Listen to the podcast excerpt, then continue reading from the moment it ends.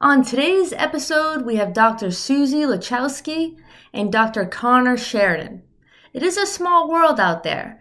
Not only is Dr. Lachowski a leader within the industry on blood flow restriction training and therapy, also known as BFR, she also certifies exercise and sports medicine professionals in the BFR modality across the country, but she was also my best friend in grad school.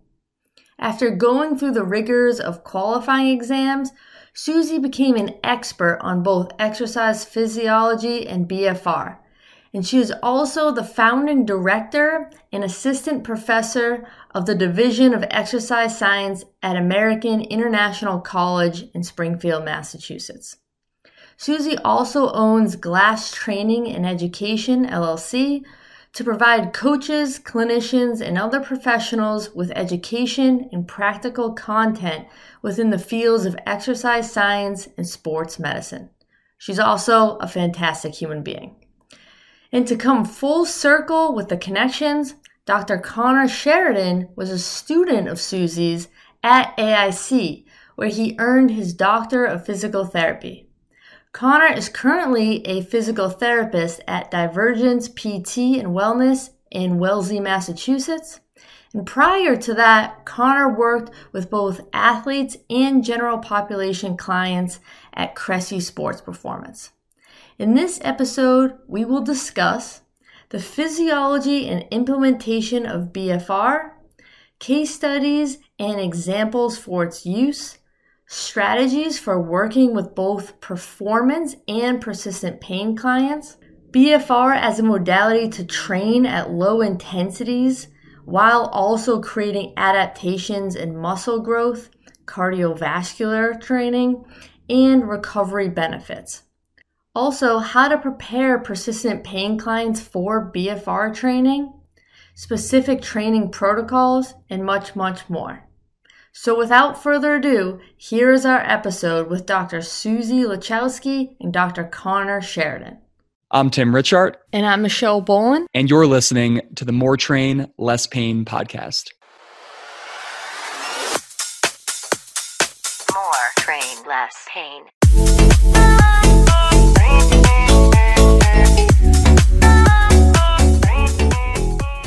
Tell me about your uh, experience being a student teacher. I'll let you go first, Connor, with being the student, and then I'll chime in. Does that sound good? yeah, that that sounds good.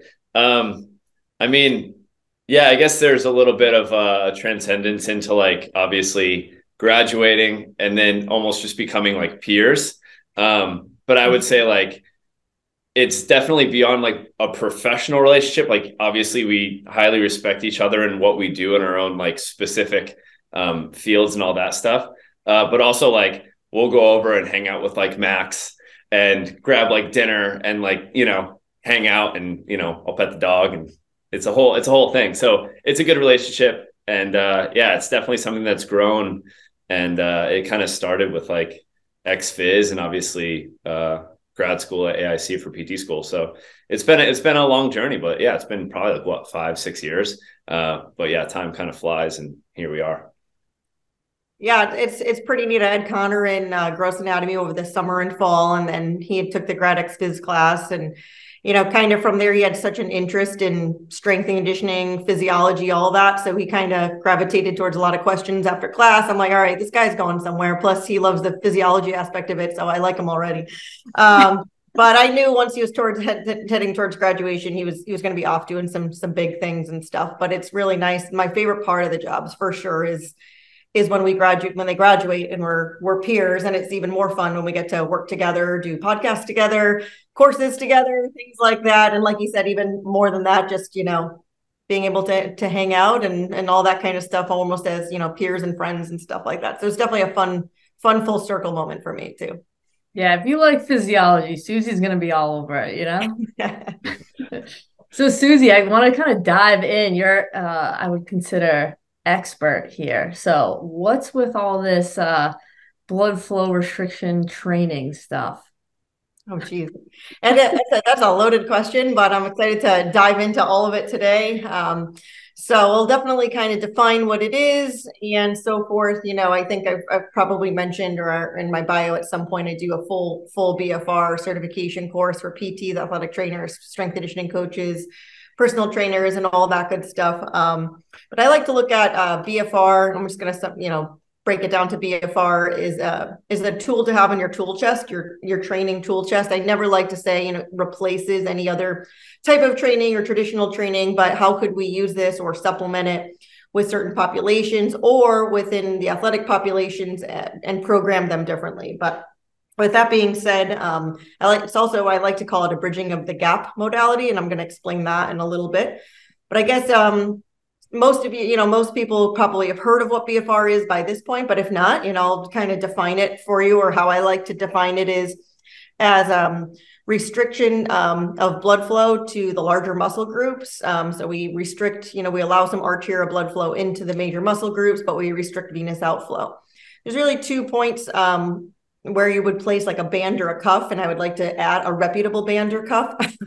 Um, at that point, um, safe one or a safe and um, reliable one um, would be on two places would be on the upper extremities is like right below where the deltoid inserts and on the lower extremities um, as high as you can go on the femur um, kind of right that top of the cuff being right below that gluteal fold. So you really kind of want to only want it on two places uh, there in your body for for sure but um, blood flow restriction, I guess, would be is you know when you use it, uh, you know, you apply certain pressures. I mean, I don't have to define them too too much. We can get into that later if we want to, with regards to pressures and all those kind of things. But ultimately, the goal is to restrict blood flow into the muscle or muscle group, um, and restrict venous outflow.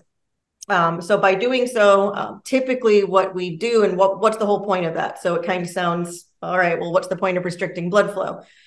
Well, if we go back to traditional strength training or anything like that, the typical size order principle says, you know, the heavier weight that you lift, the bigger muscle fibers that you activate. So if we're lifting really low loads, low weights, we're really working those type 1 muscle fibers or small diameter muscle fibers that love oxygen, things like that and they're, you know, you know, they will activate first comparatively to our type 2Bs or our big muscle fibers.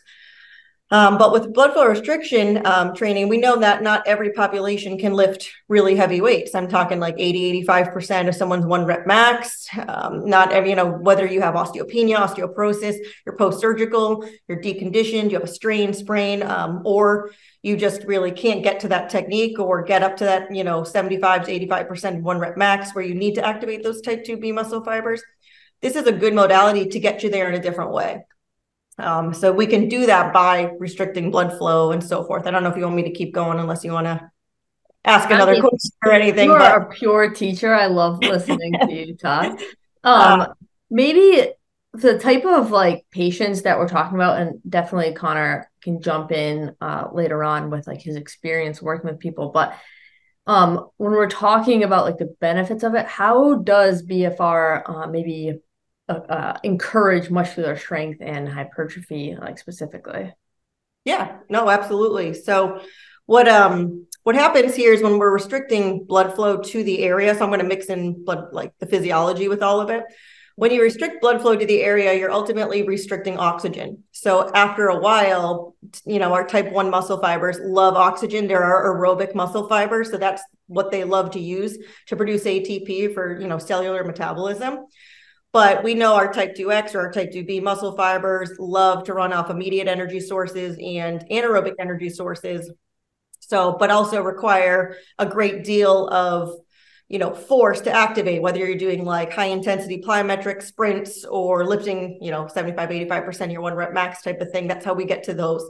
And we know with regards to strength and hypertrophy if we're looking to have some bigger gains in strength and hypertrophy we got to get to those muscle fibers somehow you know, we got to get there. So, and how we can do that with BFR, we can kind of sneakily do that is by restricting blood flow. We ultimately restrict oxygen over time to the muscle fibers. So, when we restrict oxygen to the muscle fibers, we're starving the type 1 muscle fibers of the nutrient it likes to use for cellular metabolism. So, once the oxygen is restricted enough over a period of time or on time under restriction, what ends up happening is those type 1 muscle fibers kind of drop out. So even though you're lifting really light, light weights, let's just say with BFR, I think I forgot to mention you want to lift like low load, so light weights, very, very light, anywhere from like 20 to 30% of your one rep max. So very, very light. And even by doing so, restricting oxygen to those to those muscle fibers, we're able to they'll start dropping out. So then in order to keep exercising, even though we're lifting a light weight, you actually have to activate those next bigger muscle fibers, which are then your type 2As, and then eventually you'll get to those type 2Bs. So that's why you want to kind of do higher reps or higher time under tension to allow the oxygen to be strict restricted for those muscle fibers to drop out. So then we can kind of um, activate those type 2B muscle fibers. So once we do that, once we get to those, we kind of sneakily did it in just a totally different physiological way. What we can, we know those muscle fibers go through anaerobic glycolysis, the immediate energy systems. So by doing so, what are some byproducts that come from that? Uh, excuse me, lactate and hydrogen are big ones. So we're now creating a like metabolic acidosis. So we're creating a kind of a disturbance in this homeostatic state within the muscle cell. So lactate hydrogen is building up faster than we can clear it because we're also restricting the venous outflow. So what ends up happening is the buildup of hydrogen and lactate and so forth will end up you know, pressing on some peripheral receptors, sending a signal to the brain saying, hey, we're under great deal of stress here. So growth hormone is immediately like surged into the system systemically. So couple ways that you can gain hypertrophy and strength from BFR and a quick, quick summary aspect would be a few different ways. If you want to look up some of the mechanisms, like cell swelling is a big mechanism out there that that talks about with BFR because we're trapping blood into the muscle cell as well as dragging amino acids into the muscle cell. And we know those are building blocks of protein. In addition to that, we have that neural hormonal cascade. So we release a lot of growth hormone, and then a few hours later, we got a surge of IGF 1 circulating in the system.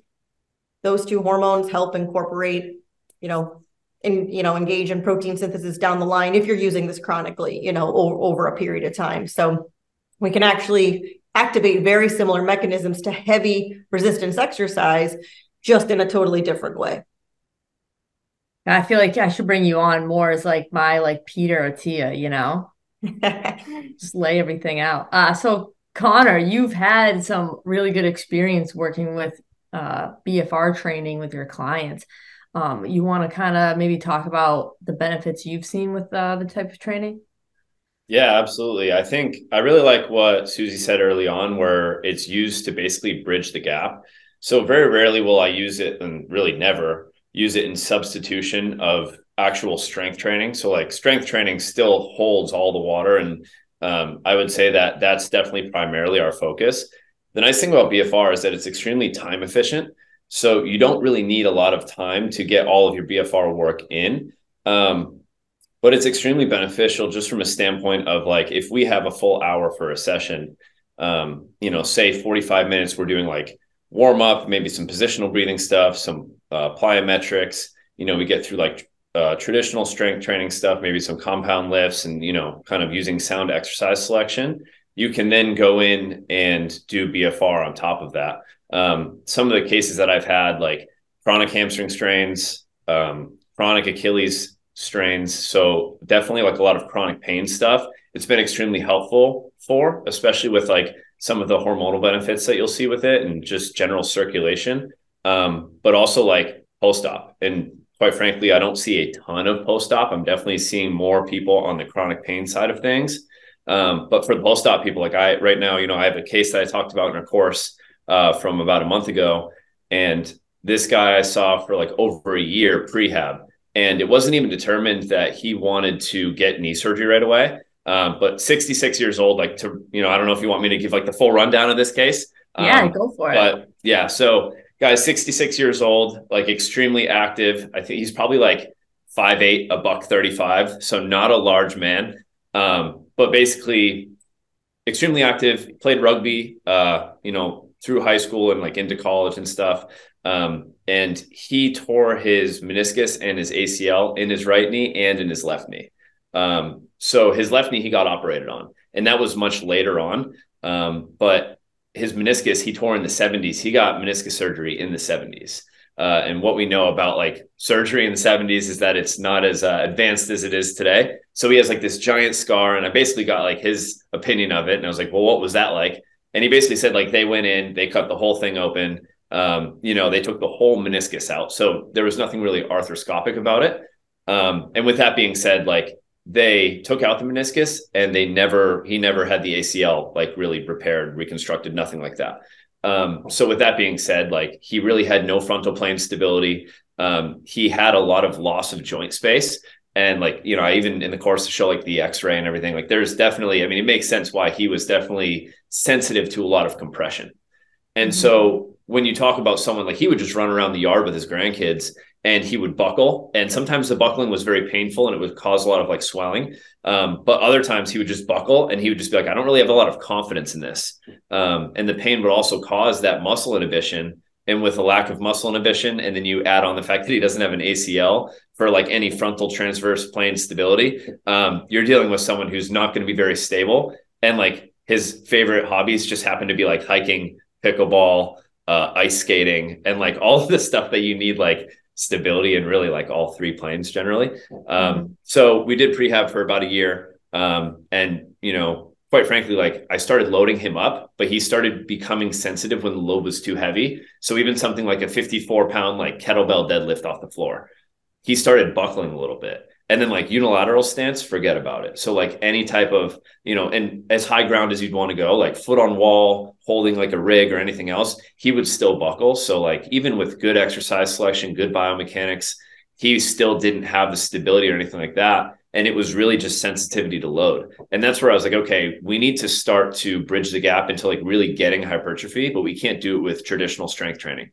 So that's when it was like, okay, this is where BFR is heavily indicated. And he wasn't even post operative yet. But we started having conversations about like, number one, I think it's a good idea you get a knee replacement, um, quite frankly, just structurally. But also, like, we're going to basically try to get you as strong and, and as much muscle as possible just based on the atrophy and the and the immobilization process that goes in after you get surgery right um, so we worked basically for an entire year. And like the last four months, he essentially had like no knee buckling, almost to the point where like he wanted to avoid surgery altogether. His pain was way better. He was still doing a lot of the stuff that he wanted to do leading up to his surgery. Um, but it, he still wasn't in a spot where it's like we can conservatively manage this just from a structural standpoint. Um, so we got him to a good spot and then he got the knee surgery and uh, now it's pretty much just you know he's about five weeks out um, and his surgeon said, like, hey, you're three weeks ahead of schedule. Like, what have you been doing? And he's like, well, um, you know, definitely a lot of strength training leading up to the surgery has helped. Um, but he's like, we've also been doing this like BFR.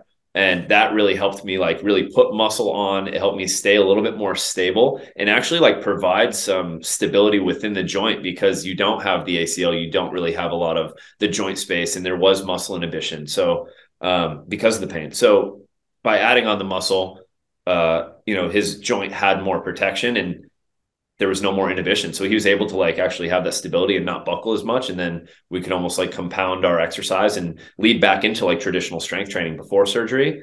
Now it's kind of the opposite. Now it's kind of like starting with BFR, especially like on the unaffected limb when his incision was still open. Um, but then now he's got like double cuffs going and he's going like uh, sit to stands and, you know, sled push and bike and everything else. And obviously there's the protocol of like the 30 15 15 15 um, but i've even gone off the script with the protocol and uh, susie can definitely talk about all of these things uh, at length right? But you know it's it's one thing that we've been using every like just about every day and we've gotten fairly creative with it just taking people to muscular failure in different ways knowing that you're still going to facilitate like the cellular swelling still going to facilitate all of the hormonal benefits which is definitely helping him with the the healing process and i think that's definitely aided in like his overall recovery time.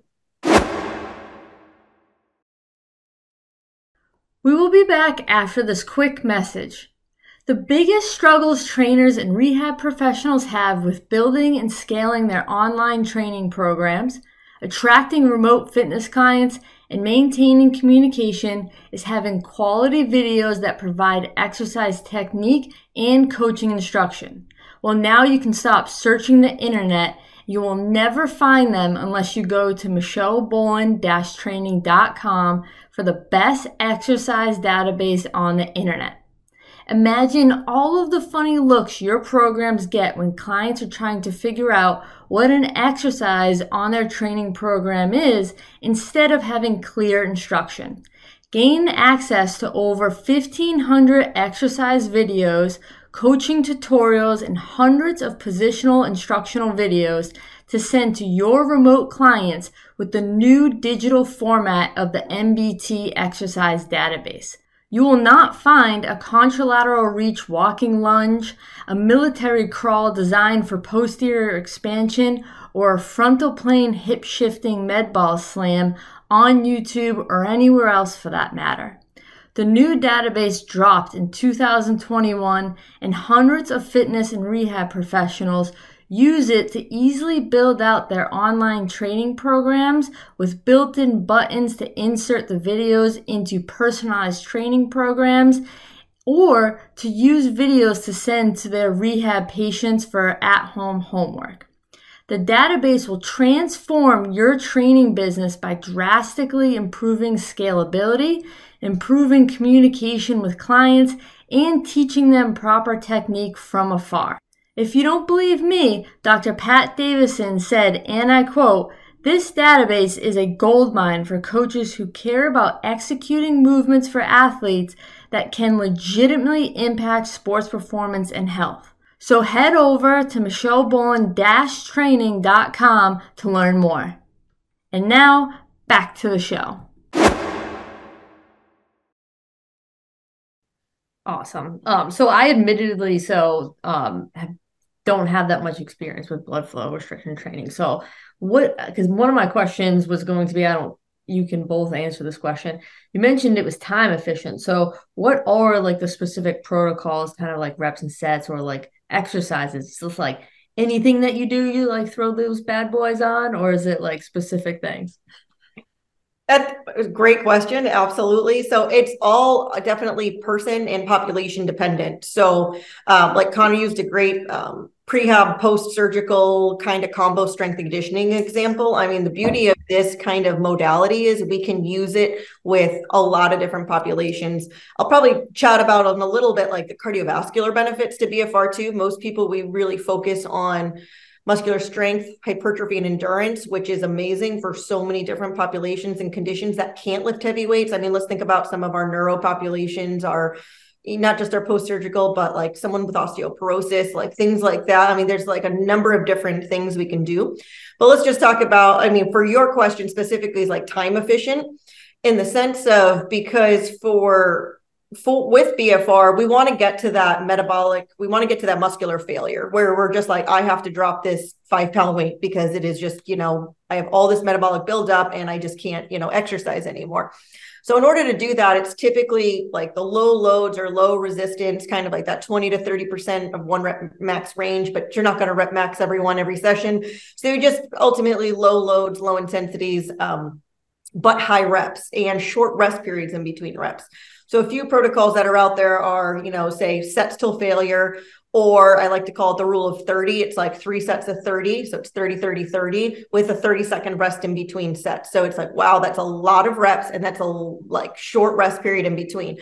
But the point for that is, is you want short rest periods in between because even though you're restricting, you're not completely occluding, right? So we're still starting to get rid of some of the waste we want that waste to keep building up. So we keep activating those type 2B muscle fibers. So by usually your first set, you feel great. You're like, oh, this modality is not bad at all. Mid of your second set, you're like, all right, now I'm, I'm starting to feel it now. This is the burn. By your third set, you're you, you you typically can't wait to drop the weight or you know finish that third third set out. And Connor mentioned the other one, 30, 15, 15, 15. You could do four sets, typically 30 to 60 seconds rest in between sets for that purpose of we don't want to clear a lot of that metabolic waste because we're using the pathway more of that metabolic acidosis comparatively to micro tearing the muscle fibers with the heavier loads. So we want to keep building up the metabolic waste so we keep getting getting towards those bigger muscle fibers. So an example of mine would be I had a mom soccer, uh, soccer varsity soccer coach, uh, four kids, was on the boards of all, you know, boards of, you know, everything. It seemed like teacher, all this kind of stuff and is like, listen, I used to be a soccer, you know, she's, you know, early 40s. She's like, I used to be a high school I mean, excuse me, a college soccer player, you know, where she's like, what can you do for me for general fitness to kick my butt in 15 to 20 minutes? Because that's what I got for me myself during the day. So I was like, well, you know, she was healthy. There was no other contraindications. Like there was nothing, no other ailments I needed to worry about. So she was really super easy. She was just more on the general fitness side. But she's like, I really want to get like a pump in. I want to get like this entire intensity. She like she loves the feel of like a high intensity exercise. She's that kind of a person. So I was like, let's do, let's just crush it with some BFR. Like we can get four to five exercises in within a 20 minute time frame because of those short time periods in between the sets. Typically, you want to do maybe two to three minutes in between an exercise, but you still don't want to. Typically, you don't typically deflate, you know, in between those either. You want to restrict that for that whole 20 minutes. So once I kind of introduced her to some upper body, lower body, full body BFR, she she was off and running. She's like, "Oh, this is exactly what I needed." So that was in that kind of sense is that time saver. But I know Connor has a little bit more time with his patients. He usually gets at least, you know, an hour, hour or so. But t- speaking to like other physical therapists, not all of them have like an hour, hour and a half, you know, with their patients. So sometimes how can you get the most bang for your buck in maybe like a 20 to 30 minute, if you're only seeing your patient for 30 minute segments? a lot of PTs, you know, that come up to us and are, you know, in the courses or come up to me will say, you know, I have such a short period of time to get to this. But this, so this could be again a modality that helps helps them get till failure and get there in a shorter period of time. So it's, you know, can help in, in that aspect. And what type of exercises is it like? Like I don't who whoever wants to chime in, Connor wants to chime in too. Like do you do it with all of the exercises you have that day or like connor you mentioned like the exercises like kind of towards like the end maybe like a few of them what's um what's kind of maybe like the the volume with that yeah i would say like in our setting we'll probably do more of like compound lifts without it um stuff that's a little bit more isolated uh with it is typically is typically how how we'll do it um but that's not to say like i'm not throwing if someone really wants to like get a good training session in and, and they want to challenge themselves, like I've definitely had people go bands on both legs and go like split squats for like sets of 30 and just body weight, you know, obviously you, you want to keep the the load fairly low. Um, but if you like if you have the percentage right from just a restriction standpoint and you're doing like 30 on one leg and then you go like 15 30 seconds rest and then go 30 on the other leg split squat uh, like full depth, that will definitely like destroy your quads. But uh, but yeah, I mean, I've I've done stuff like the sled push. I definitely programmed. Um, you know, I, I think that to Susie's point, like you're not really looking for um, like mechanical damage for the from the muscle tissue. So with that, like I think anything that brings them closer to muscular failure basically allows you to do it correctly. Like it's it's harder to screw up because of that. Whereas like in traditional strength training, you are looking for time under tension. You are looking for, you know, increased lengthening through the tissue. Because there's no mechanical damage here, I would say that like there's a larger margin for error with number one, your exercise selection, um, but also just like you don't need so much um, of like an eccentric focus, for example. Like you really just need to be able to build up metabolic waste in the tissue, take them close to failure, and like really whatever they're doing. Um, and like that could be doing split squats, but that could also be like doing a minute on like a rogue echo bike uh, at like even like low to moderate intensity, and like that's just as god awful as as anything else. I'll, yeah. I'll add, I'll add to that too, Connor. Like that's like and used a great example, like we always talk about with different types of athletes or populations. Um, and like with strength training so say you're you know you're strength training a traditional athlete that has no injuries all this you're going to still progressively resistance overload them. And especially if it's a let's talk about a football linebacker or an olympic weightlifter. I mean you're still going to want them to lift some heavy weights because the success of their sport depends on them lifting heavy weights. So you know you're not going to not train them in that mode in that in that aspect. Um, but the the way you can use bfr with those kind of traditional athletes is in the sense of like i like to call it icing on the cake. So he kind of talked about that like at the end of that session where after you do your you know your heavy lift and you know you're lifting heavy weights all that if you have a little gas left in the tank because you're not going to stress, you know, mechanically too too much, you know, and, increase your risk of injury at that point. You can do like a finisher BFR set. I would like to do to get that extra cell swelling, that extra metabolic kind of, kind of like you know acidosis kind of you know disturbance at you, throw it at you, or on their recovery days. Um, because if you are lifting heavy, you're gonna, and if you're doing it correctly, you're gonna induce micro tearing. You're gonna induce the inflammation response and you need to rest. You know, you definitely need to rest, proper nutrition, all that good stuff. But where can you maybe cycle on, you know, if you're doing some light active recovery, you can apply BFR there to also enhance that entire neural neural hormonal response as well and enhance your recovery with using it in that sense. So like you can use it with traditional strength training, which is pretty neat. You just use it a totally different way. Like comparatively, I had um, one high school athlete a few year couple years ago and um, she had a great surgery she was post acl um, she did go you know to to a, a pt clinic um, however didn't you know she was still once she graduated from pt they completely put her right onto the field but she was so atrophied her muscular endurance was so low that i think her risk of re-injury was super high and she couldn't cut she had no like agility to her anymore. She was very scared too because she was a um, a plant and twist pop. So she was, you know, had that a little bit of that psychological type of hesitancy there. So the first thing we needed to do was crush her in the sense of getting her strength and hypertrophy back because she was still so decreased there. So we did a lot of the traditional, like you know, Connor just threw out there, like the split squats, the the squats, you know, the everything kind of thing. But once he, she got there and she was heading into her lacrosse season in the spring, we were able to use BFR with with her drills, like with agility drills and everything else. So she was still stressing the tissues um, and getting that metabolic workout. But at the same time, we were also working on her, you know, I'm not a lacrosse player, but like her roll dodges and all those other kind of moves we were working on, you know, outside. So it was really neat that we got to use it with agility training as well. So there's so many different ways and it depends on the population or of course, the goal of, of the individual. I've also had individuals osteopenia. I totally trained them totally different than I did than my soccer player who is ready to get back out there and cut and go, you know, start again on the lacrosse team. So totally different, but it's really cool that you can program these, the, you know, the modality in a totally, you know, it's not one size kind of fits all situation. Yeah. So again, I have never used the cuffs. I'm wondering what the sensation is in in in the context of I deal with a lot of persistent pain clients who actually have a fear towards anything that kind of jacks up their heart rate. Um, they have a big like emotional response to it or like a high intensity kind of feeling.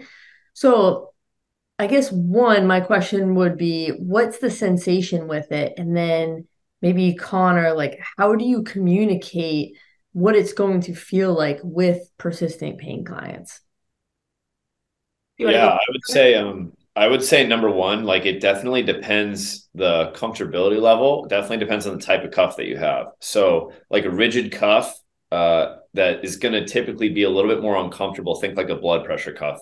Um, that's going to be a little bit more uncomfortable than something like an elastic cuff, um, like a like a B strong band, for example, like is what we use. Um, because it has an elastic component to it, it is a little bit more comfortable while they're exercising.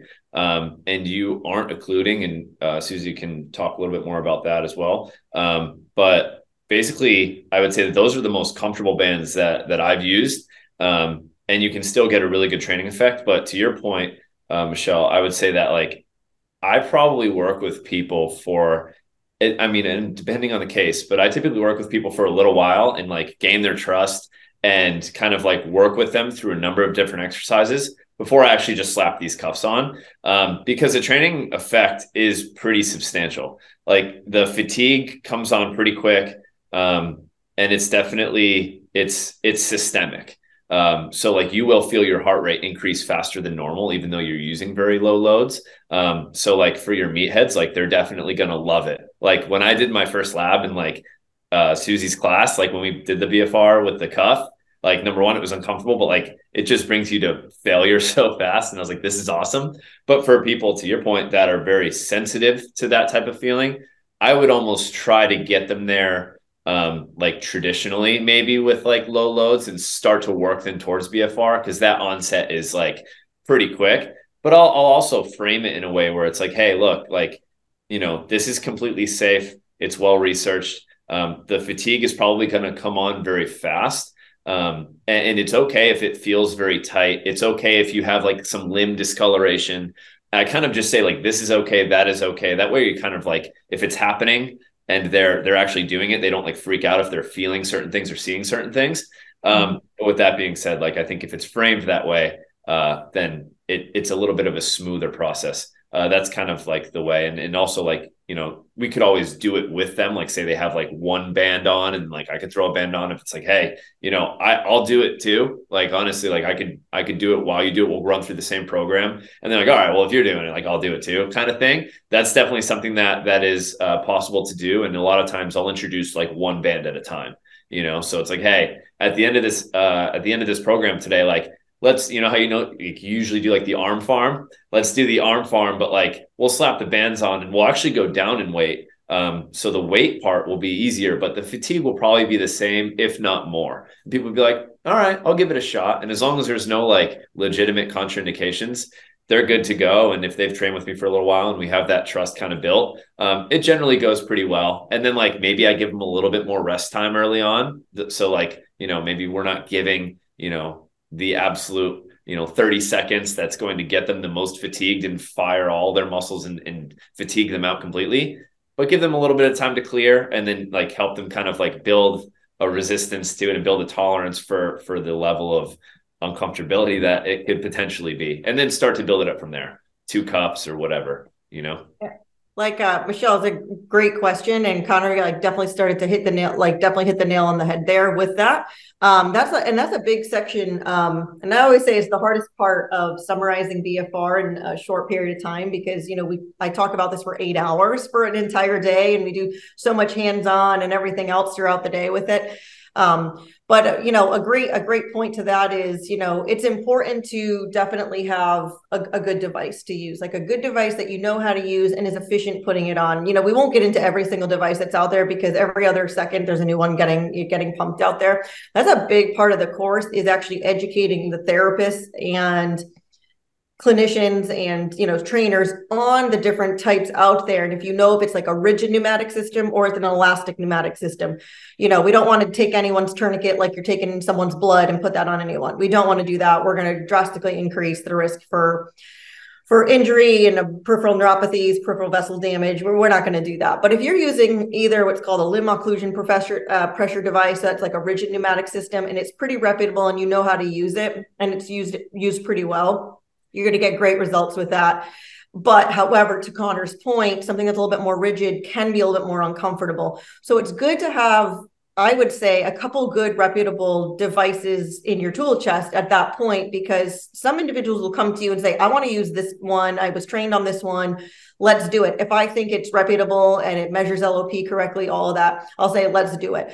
But if we're looking for comfort and safety, I definitely lean everyone towards the elastic pneumatic aspects because you're still restricting, but you're not occluding.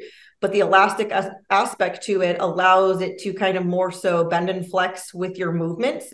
So it's a lot more comfortable. So, Michelle, if you have individuals who are you know, in pain or all that, or a little bit nervous about that exercise kind of effect, I would definitely lean them more towards that that type of that type of blood flow restriction device. But you can get a benefit as long as you know how to use them all properly you know and you know how that system is set up you can get some some great results. But um, the the good news with that is you know it helps decrease swelling and all of these other kind of um, benefits afterwards as well because we enhance our skeletal muscle pump with bfr as well.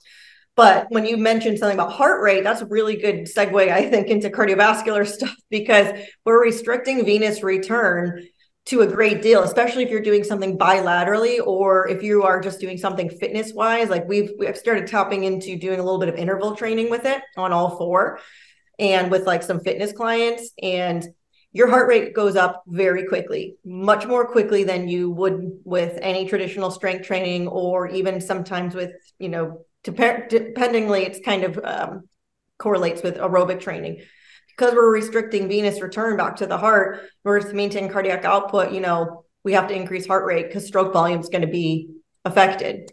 So we're not going to be pumping enough blood out with each compression, you know, each beat. So we have to increase heart rate. But um, there's some other great cardiovascular benefits with BFR as well. That there's a lot more information coming out. We really focus on the musculoskeletal side, which is amazing. And I think there's so many more benefits and populations we really need studies to come out with, especially in our like neuro populations and stuff like that. Um, but we're starting to see like over time a decrease in resting heart rate, a decrease in resting blood pressure. We have had some people use this for more of a like Connor was saying on a fan bike cycling, walking, hiking, doing those kind of things. And they were actually able to lower their blood pressure medication, who a little bit people had it on there. So just pretty neat. And there, some of the researchers are hypothesizing, well, what's happening? They think like the hypoxic effect of BFR systemically potentially has an effect on the heart afterload mechanisms as well as like increasing the sensitivity to the vagus nerve. So we're increasing you know our parasympathetic nervous system at rest a little bit more. So pretty neat. So it's pretty neat to also think about the cardiovascular side to it. Yeah. Wow. Yeah. Geez and even like i just think of you know my people I'm probably uh will text you immediately after this with your cuff recommendation. But even just what we learn in strength conditioning, just like progressive overload, like put the cuff on, get them comfortable with it, maybe just do like a few reps, take it off. And like that was it for the day. Yep. And probably just good communication around like the expectations and then the expectations of like the you know when you leave the gym the next day and things like that and just reiterating like the benefits um because we're always trying to find things with persistent pain clients that maybe aren't going to set them into like a tailspin of hey this is going to cause this is going to bring my pain back again or i'm going to have a flare up.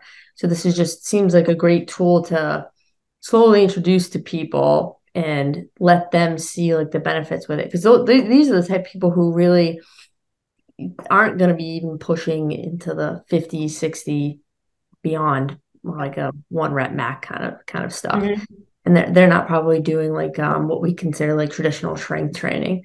Yeah. Um, so I love learning about th- th- this this modality too. Um, so what other types of like ways um, would you use this within like a, a training session?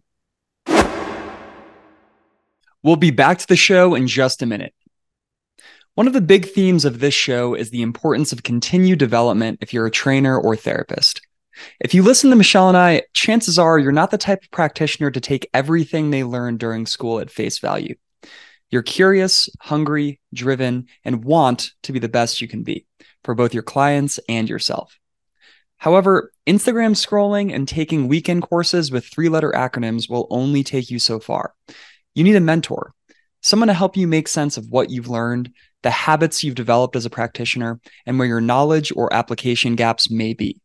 I can say for certain that I've had the good fortune of standing on the shoulders of some giants in our field Lance Goyke, Zac Cupples, my now co host Michelle, and Bill Hartman, to name a few. More than explicit knowledge, what I gained is a framework of how to take in new information, process and reflect, and iterate continuously, something that a three letter acronym course won't be able to teach you. As such, it's my pleasure to act as a mentor for clinicians and trainers looking to add more structure to their clinical development. Over the course of four 50 minute long sessions, we'll dive into your model, poke and prod for areas of cognitive bias, and assemble the scaffolding for shaping your continual development as a clinician. If this sounds like something that'd be of value to you, shoot me a DM at Tim underscore Richardt underscore DPT on Instagram and include what you'd like help in making sense of. Now, back to the show.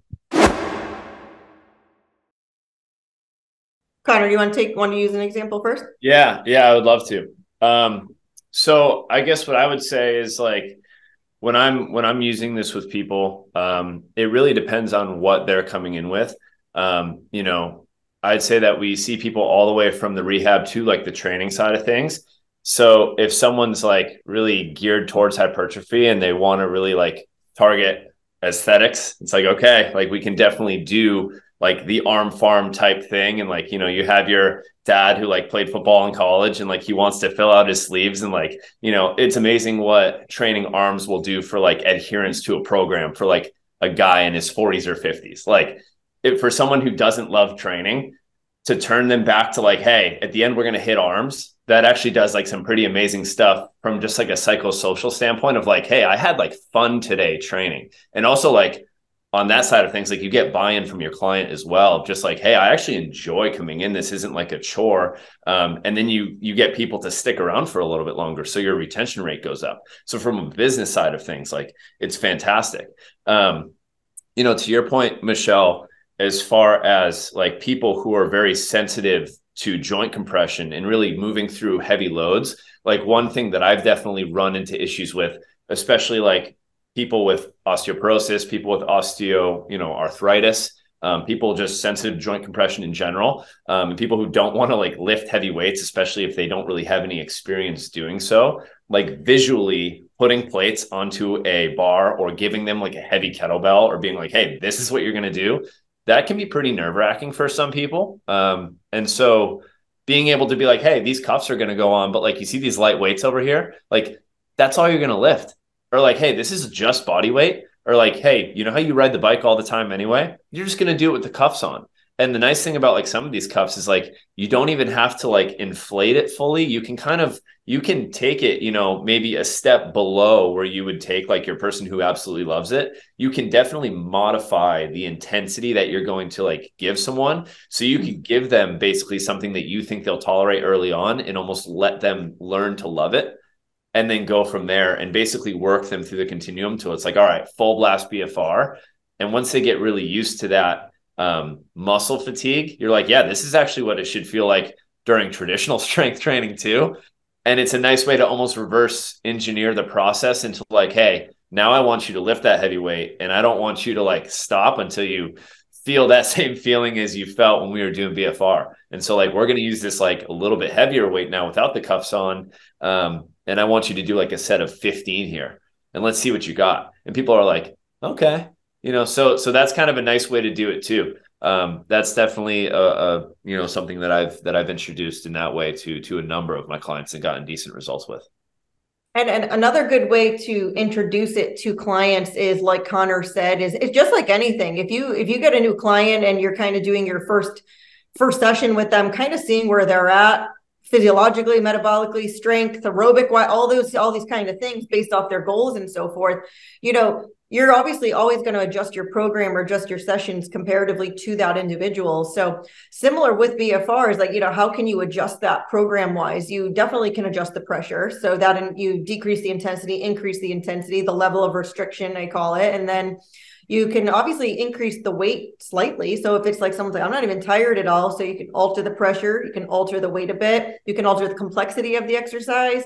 Uh, you play around with, you know, the reps, time under tension, things like just like anything you would typically do. Um, you would just do it with with BFR typically, other than you're not going to really go over that 50% of one rep max.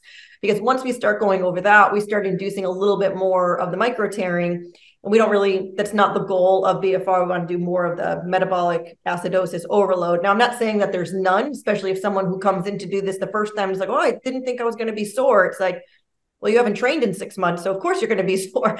Um, those kind of things. So there's not no, there's not any not none excuse me but there's obviously dramatically less comparatively to if i were lifting 75% of my one rep max. But another thing too is is um michelle when when you're talking about you know individuals being skeptical or nervous with certain things. I run into that all the time. Even I've had therapists, clinicians, doctors, anyone saying originally they've heard about it years ago, but then now they come to me and are like, oh, there's more information out now. Can you come talk to me about it? Um, one was, you know, specifically a surgeon out of Boston. I actually went to go talk to his entire orthopedic staff about it. And he even said, you know, he admittedly said, you know, five years ago, I heard about it. And I was like, oh, that kind of, that sounds torture, blood flow restriction. He goes, that can't be good you know so he just immediately dismissed the whole thing and he's like i was totally naive to actually what was going on.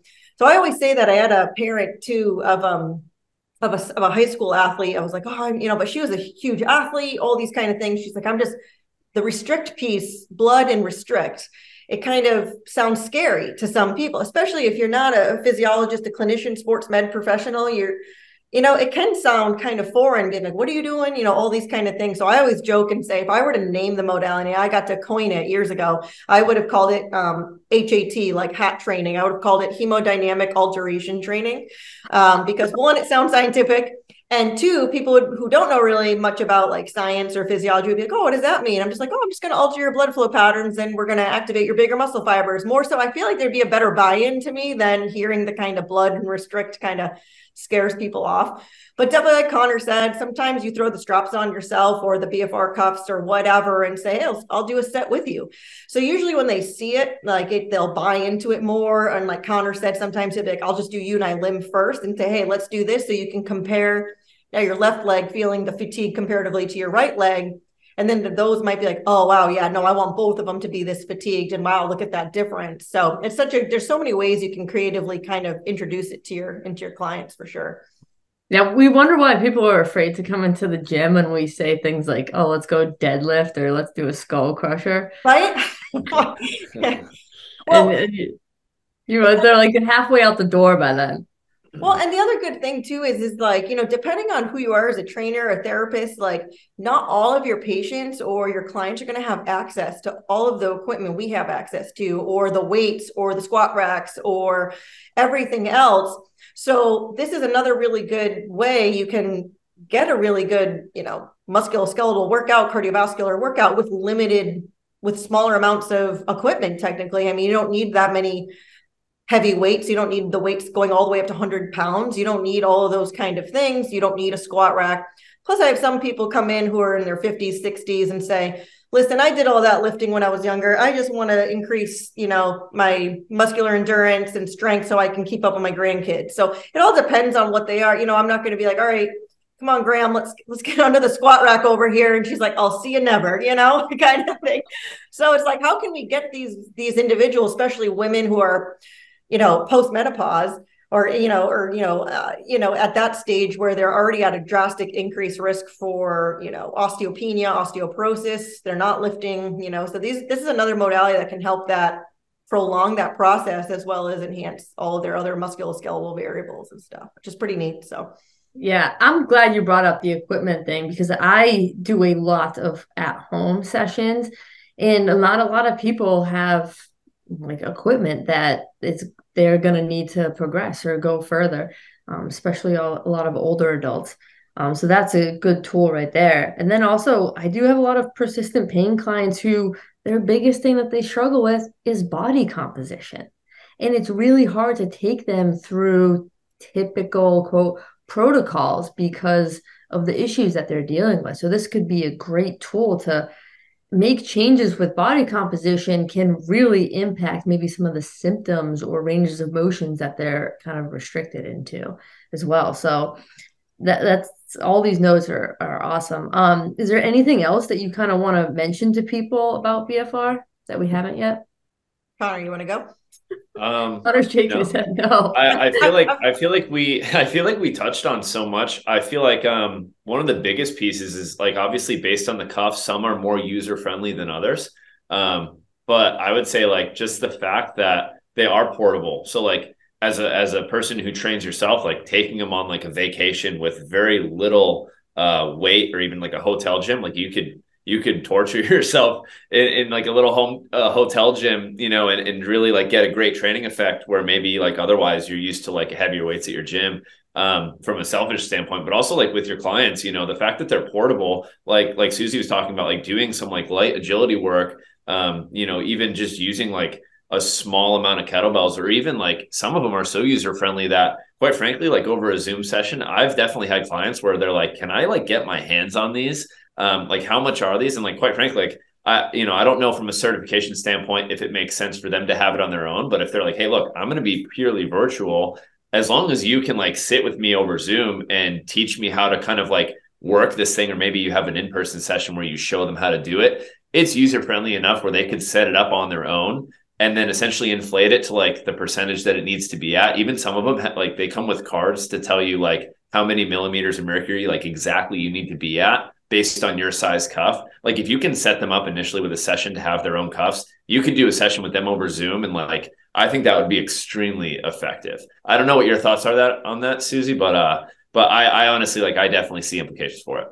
No, ab- absolutely, and and you you definitely said it all correct. So that's why I like to have a few. I have used multiple devices. Used I still use them. I showcase a ton in my course to see what you can see that's out there because half the time, you know, as professionals, we're getting inundated with marketing on this. This is why this is better. This is why that's better. And I figured like that's a big chunk of the course. Is like let's just educate you on what's out there, what this type of rigid device is comparatively to this elastic device what's safe, all of that. But to Connor's point, most people, like once they do this and they're enjoying it, they'll want to go get a set themselves to continue to work out at, at home. So you do want to feel comfortable as the trainer or the PT when you either graduate them or you're continue to work with them that they're using something safe and reputable they're not going to really hurt themselves at home so that's really important to educate your patient or your client on the device that they're going to use and that's why it's really good sometimes to not have the super, super complicated device at your clinic or with you, because then that's the only one they're exposed to.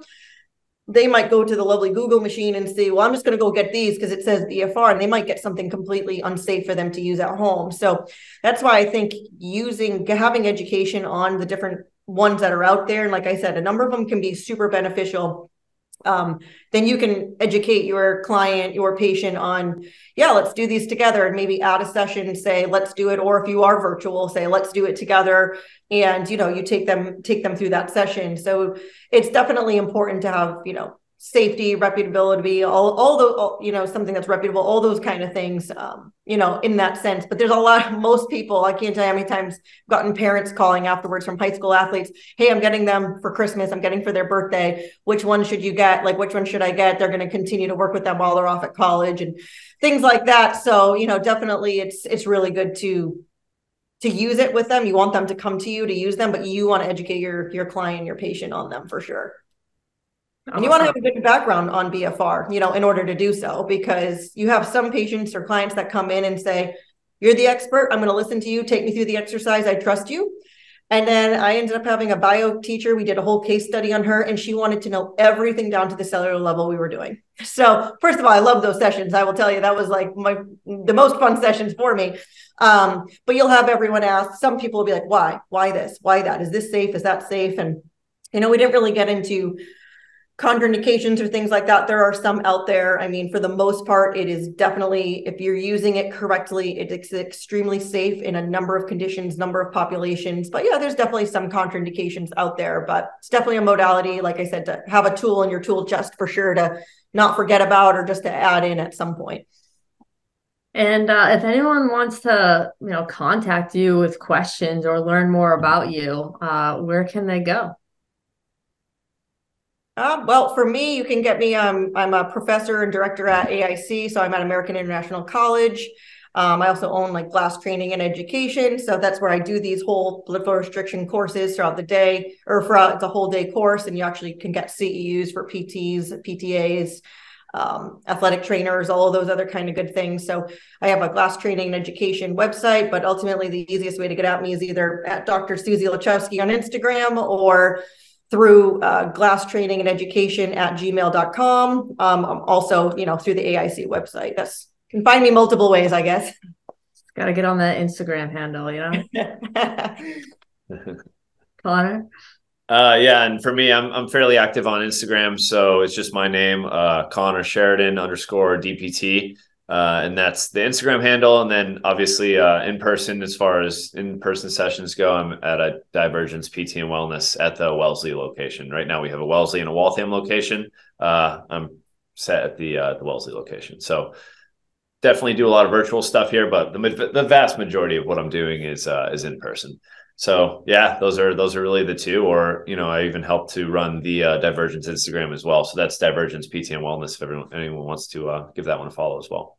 Yeah, awesome. and, and, feel free to definitely anyone who's listening or anything to to reach out to us or ask more questions. I mean, this is such a brief overview, and I'm sure there's more and more questions coming out of this. You know, well, what about this? What about that situation? All that. Please, please feel free to reach out. We're definitely happy to answer questions, case questions, and we obviously consult with each other, other professionals, all that kind of stuff. So, love answering anything or anything you got. yeah, I was even talking to Tim yesterday because I was telling him about you guys, and you were we were doing the episode today, and he was like, "That is so awesome." He was like, "I'm so excited to listen because." you know, I don't even know that much about it and I'm excited to learn something new and I think I think it's a great tool that people can have access to. So thank you so much for your time, Susie and Connor. Absolute pleasure as always. Thanks, Michelle. If you're enjoying what Michelle and I are putting together here, we'd appreciate it if you could leave a review on your pod player of choice. Reviews help us climb the rankings, which improves our ability to help more coaches and therapists continue to push our industry and knowledge base forward. The intro and outro music for More Train, Less Pain was produced by Jacob Azurdia. You can find out more about his music by visiting his Instagram page, J underscore Z U R D I A. Thanks for listening.